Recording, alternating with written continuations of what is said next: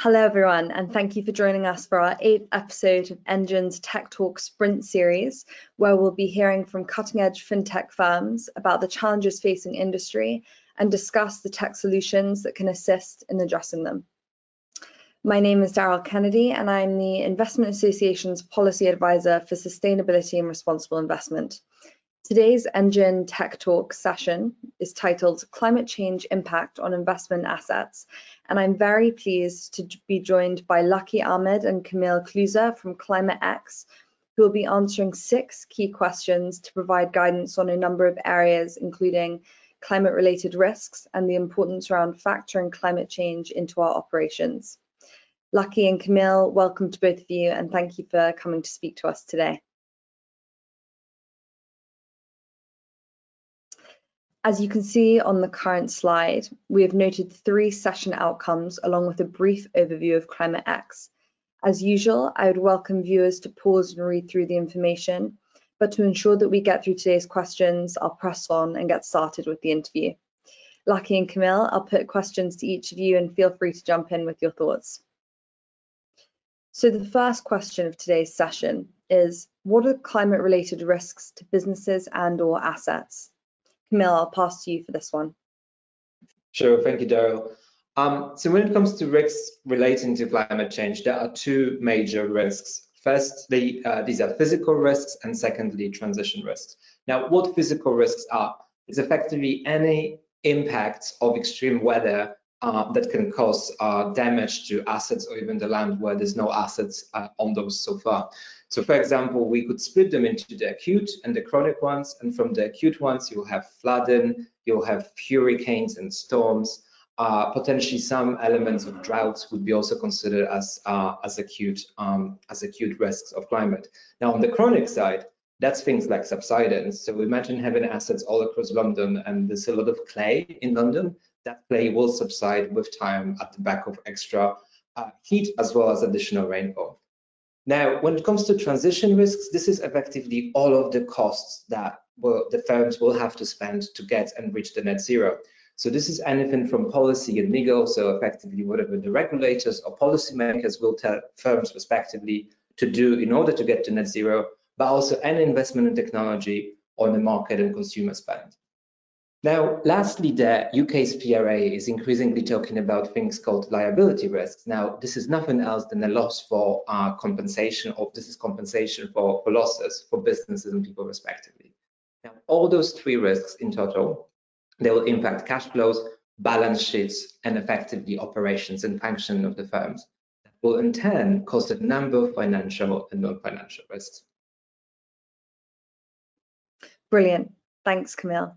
I'll move straight on to our second question. What is at stake if climate change is left unchecked? Lukky, I'll pass to you for this one. Sure thing. Um, yeah, so if climate change is left unchecked, I think we're in a position where the world that's going to be ahead of us as we travel forward into the decades is going to be very different to the one that we know today. And we're already starting to see a lot of these changes manifest in front of our very eyes. Um, so just take a look around um, some of the experiences that we saw uh, in Texas just in February of 2021. There was a one week long cold snap, and that one week of dysfunction led to over 195 billion dollars in estimated losses uh, due to lost income and long term economic outputs being disrupted through supply chain failures. Um, more than four and a half million homes and businesses were left without power, and over 100 lives were tragically lost. More recently, though, we've started to see on the other side of the scale extreme heat resulting um, in record breaking temperatures. Uh, a gripping of cities by heat domes, and that resulted in electrical grid failures, extreme drought, and devastating wildfires. And some of those impacts are closer to home. We're starting to see increases in flooding um, in places around London and up north. And fundamentally what it does is it creates risk for the assets. So you've got properties, buildings, infrastructure, and land that are unusable or severely disrupted. That type of disruption can result in these types of uh, effects that are fundamentally damaging emotionally um, and uh, economically to the local populations and the, the, the, the communities that, that live in those areas. Now, the UN estimates that the cost of these types of effects will come in the order of the trillions of dollars. So one of the estimates that we've seen is around um, 17 trillion dollars each year now and forever, um, and that accounts for 20% of uh, GDP. So that's equivalent to one in every five pounds um, in your pocket disappearing as a result of climate change. And there's no corner of the world that's left untouched. This is literally as far um, east and as far west, north and south as you can go. So it's a global problem that requires global coordination in order to try and build solutions to counteract. The sooner that we can uh, identify these risks, better predict them, the more chances we have of protecting um, societies and also taking advantage of um, potential opportunities that might also come from the changing environments around us. Thanks, Lukky. I couldn't agree more. My third question for you is what is the current regulatory and commercial landscape of climate risks? Kamil, I'll pass to you. Uh, so relating back to what Lukky said, that climate change uh, requires a global coordination. There's already several pockets of policy, regulation, and initiatives that are currently being shaped. I'm not the the list that you sort of seen here at the moment is not by no means exhaustive, but um, it sort of touches on some of the main drivers behind the, the latest changes of policy. So um, just starting at the top, you've got uh, regulators now close to home in the UK. Uh, UK's uh, UK's PRA has been at the forefront of implementing uh, regulation to do with climate change uh, in the UK, and they were probably one of the first countries to do so. So this year alone, uh, pretty much uh, vast majority of 15, all 1500, in fact, of um, firms that are regulated by the PRA, they have they have to undergo um, a climate stress test or a stress assessment of sorts that will basically finger point the vulnerabilities of uh, respective financial services to climate change. Now, this is this is not the end. Globally, we've got NGFS, Network for Greening the Financial System. It's effectively, at the moment, over 90 central banks and regulators trying to coordinate the policy rollout across the world. Uh, European Union will see impacts coming through next year. Uh, US is accelerating at the moment since the presidency change. We already know that in places like Hong Kong and Singapore, so um, sort of um, Asia Pacific, there's already a number of initiatives trying to stress test effectively the, the current financial system for climate change. Now, on top of the regulators, you've also got the, the governments, and I've already mentioned the central banks. Now, the governments are, are picking up something called TCFD predominantly, and you know there are plenty more initiatives as well, but I wanted to focus on just this one. So TCFD is a task force for climate financial disclosure. Um, in the UK, uh, UK has been the second country after New Zealand uh, in the world to announce TCFD will be mandatory across all the industries for any large or listed firm. So it doesn't matter whether you chain of hotels or chain of restaurants, uh, you will have to undergo a climate stress or scenario analysis, which effectively encompasses the whole of the whole of the country. Now, um, worth mentioning, but not won't be spending a lot of time on it, there's a number of industry bodies uh, effectively listing and telling respective firms how to conduct various analysis, things like IFRS, FSB, etc. And on top of it, we've got a number of carbon initiatives. So, for example, the, the, the flagship UK projects are Race to Zero, together with the SME um, sort of climate hub. These two are effectively asking firms to make a commitment to net zero by an X time, effectively everyone wants to meet the Paris Agreement deadlines. Great, thanks Kamil. My next question is, how can businesses prepare to include climate change in their day-to-day -day operations? Lukky, I'll pass to you.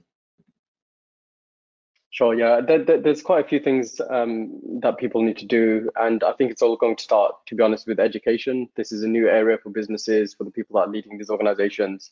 And so just navigating the landscape of all these different words, these types of language that are being used around um, climate change is going to be important. And broadly, we split it into two different components. So you've got the component around mitigation.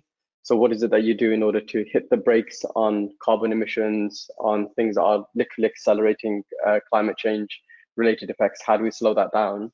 Um, so that's one part. And the second part is around adaptation. So the world is changing, as I mentioned. There are things that are happening that I think are going to be inescapable. So how do you make sure that as we head into that future, your business is prepared, that your organization is ready to to to to thrive and survive. So on the adaptation side of things, uh, really what it's about is taking data, um, understanding how your businesses are exposed to these types of physical transition risks um, that Kamil mentioned earlier on. So you can imagine a heat map of the country that you operate in, and then you effectively put your pinpoints in on the map to say, well, actually, are my assets exposed to these potential future risks? What's driving those um, types of risks? Is it flooding? Is it subsidence? And then building in plans to build a, a more climate resilient business strategy and sets of investments. So that could be that if you're an asset manager, for example, you might want to rebalance your portfolio. You might want to start to actually price in some of uh, climate risk related factors into your valuation processes. So these types of things will be frontline decisions that will fundamentally change the way that you assess um, a proposition uh, or a business opportunity. Uh, there's going to be things internally that need to be done as well around the general risk management framework. So who is going to be responsible for um, looking at these risks and how do you assess them? So really it's all about quantification. So this is where things like stress testing and scenario analysis comes in. So you'll take different hypothetical scenarios, run your portfolios through those systems and ask yourselves a question, what does that mean for my business in terms of a dollar effect? What does it mean in terms of the stability of my customers being able to maintain the payments? Or in some instances, it might be that you're looking at the actual potential losses that you might incur if there was to be um, a default situation. Now, uh, all of this needs to be wrapped around strong governance, so things that can be audited. So you have different lines of defense, for example, in the financial world that we talk about, first, second, third line of defense to make sure that um, there's no areas where things can be material and slip through the net as far as the understanding and representation of that climate risk is concerned. And ultimately, all of these things will feed into a broader strategy. Um, and really, the, thing, the things that we're hearing about a lot is this transition to net zero that Kamil mentioned earlier on. So, how do you move the entire business into a place uh, where we meet the Paris agreements? So, that's about your energy usage, consumption, the way that you operate your business, um, carbon offsetting and so on. Um, and then that also then leads into competitive plays. So if you've got a, a, view ahead of time of how risk might manifest, and you can rebalance your portfolios, change your decisions about who you lend to, at what price, etc. That helps to build um, a future. I think that people can can better predict and therefore have a more stable set of outcomes for investors. And really, that, that's what it's all about: is making sure that the financial system um, that underpins your modeling processes, your accounting, etc., is robust and, and factors in climate risks. Thanks, Lukky. I'll pass the penultimate question to Kamil. What technology, data, and analytics are needed to understand climate vulnerabilities? Sure, thank you. So I guess what every everyone really wants to get to and add is literally an asset-specific climate intelligence. And I think that's the paramount or golden grail. And once firms will be able to produce those estimates at an asset level, uh, then I think we'll be able to start managing the risks more efficiently and trying to start rebalancing the portfolios or even look at the acquisitions in a new way. So one of the things that is probably um, very important and sort of start from the top and move clockwise, um, it's effectively trying to recreate a digital twin of the earth if we're looking at physical rest. So what is that doing is effectively simulating the situation on the ground and up into the air until 2100, because that's what the latest sort of IPCC um, projections and estimations are. Even the UK PRA, they want to do projections until 2080. So this is hardly any difference between one and the other.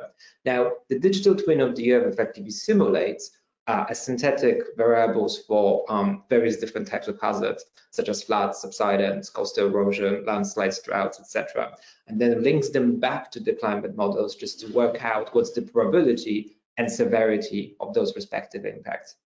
Now, that obviously requires a lot and a lot of data at a very high resolution. However, not every single country will have a lot of this data available and ready to use. So this is where machine learning and neural networks and pretty much artificial intelligence come to help. So those techniques are very useful um, in, in two ways. Firstly, if the system becomes too complex to describe it with a digital twin of the Earth, AI comes quite handy to, to describe that, com that complex problem in a fairly computerized, natural way. Secondly, um, machine learning is really, really powerful tool for locations where certain elements of data are missing. So for example, if I want to simulate a flood in, in, in, the UK, in Scotland, but certain elements of my flood model, like a river flow, are missing and they're not publicly available, or I cannot synthesize them from uh, other sources, uh, then would probably default to using machine learning to actually produce that input. Then moving further, remote sensing. Now, the using remote sensing, which is synthetic aperture radars, um, it's a satellite imagery, is infrared. Uh, it's progressed to the extent that now it becomes commercially viable to start using satellites, uh, depending on where in the atmosphere they are, to actually monitor and track what happens here on the ground. Now, this gives a really amazing advantage for firms to do so that way because of the fact that A, uh, the data coming from remote sensing is super granular, so we can get resolutions up to one by one square meter effectively from Sentinel-1, which is the European Space Agency satellites, or we can use some of the NASA satellites to look at it uh, from, from the other sort of aspect on the satellite imagery. Now, that also allows for scaling, because effectively you can do and run and monitor those assets anywhere in the world because the satellites are spread out anywhere in the world. And finally, in terms of the tech, obviously cloud and supercomputing, and this is where the world moves to. So cloud has been quite popular on the market for quite some time, and it's really great because of the fact you can, given the vast amount of data, you can run things in a parallel, parallelized manner. And when it comes to supercomputer, um, that comes really handy for one particular problem that you know every every every climate projector will probably struggle with is effectively trying to downscale the climate because climate is something at the macro scale, say 30 or 50 kilometers by 30 or 50 kilometers. However, we want to understand the local and nearly the asset level impact of that climate. And in order to do so, um, the, the supercomputers get kind of become quite handy. Thanks, Samuel. So Lukky, a question that I have for you, are what are the ways to mitigate against climate change losses? Yeah, so I'll, I'll try and keep this quite brief because there's a, a lot to unpack here, in fact, in terms of the things that people can do. And but fundamentally, we break it down into three components. So number one is uh, attempt to contribute less to that problem. Um, so that means reducing emissions, looking at your supply chain. So it's not just about you and what you do as a business, but all the people that are involved uh, end to end. Um, now, the cost of doing that is likely to lead to some uh, investments. So that could be changing uh, some of your energy supplies. It could be changing things that you manufacture, um, goods and services. But the cost of transition is fundamentally and significantly cheaper than uh, waiting for these events to manifest and then reacting on the other end. So that is, I think, the number one thing that we need to start getting into the headspace of.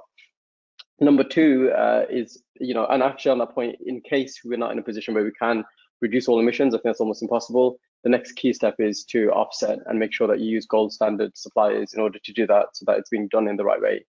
Uh, the second thing is around managing the risk. So we talked about that already in terms of implementing strategies, uh, risk management frameworks, uh, really things that will allow you to control, measure, and uh, monitor the progress of that transition as you move towards a greener operating model um, the, there is a lot that needs to be done around future proofing, and this is really where there's going to be a lot of change that is driven over the long term. So, if you've got buildings, for example, as we discussed, you could potentially rebalance your portfolios. Ask yourself the question Do I still want to be in a position where I lend to this particular location? Is it the safe place for me to build a new town or city? Do I weatherize that wind turbine? There's a lot of decisions that can be taken around the physical infrastructure that we're building or that we're maintaining and aligned uh, with that is, well, actually, are the opportunities to climate proof and protect those assets from the future risks that we're able to see. So all of this requires data, it requires a lot of analysis, and it requires a lot of work, I think, for people to undertake in order to make sure that we're making the right decisions and that they're as informed as possible. Um, and the sooner that we start, really, the better it's going to be. Thanks very much, Lukky. And thank you very much, Kamil. You've given us a lot to think about here and undoubtedly a topic that firms should be paying close attention to. So we're delighted to have recorded this session with you. That brings us to um, the end of today's session. If anyone watching has a question that they'd like to ask either Lukky or Kamil, um, or just to get more information about Climate X and their offerings, then please do contact them via email that's on the current slide. Um, or if you'd like to get more information generally about Climate X, then please visit their website, which is also displayed. Uh, thank you both for joining us today and we look forward to speaking again soon. Thank you. Thank you.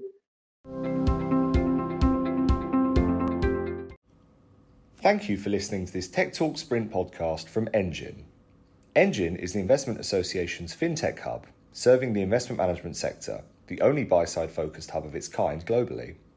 For more information about Engine or any of our fintech solution providers, please visit theiaengine.com, where you'll also find all of these interviews in video form.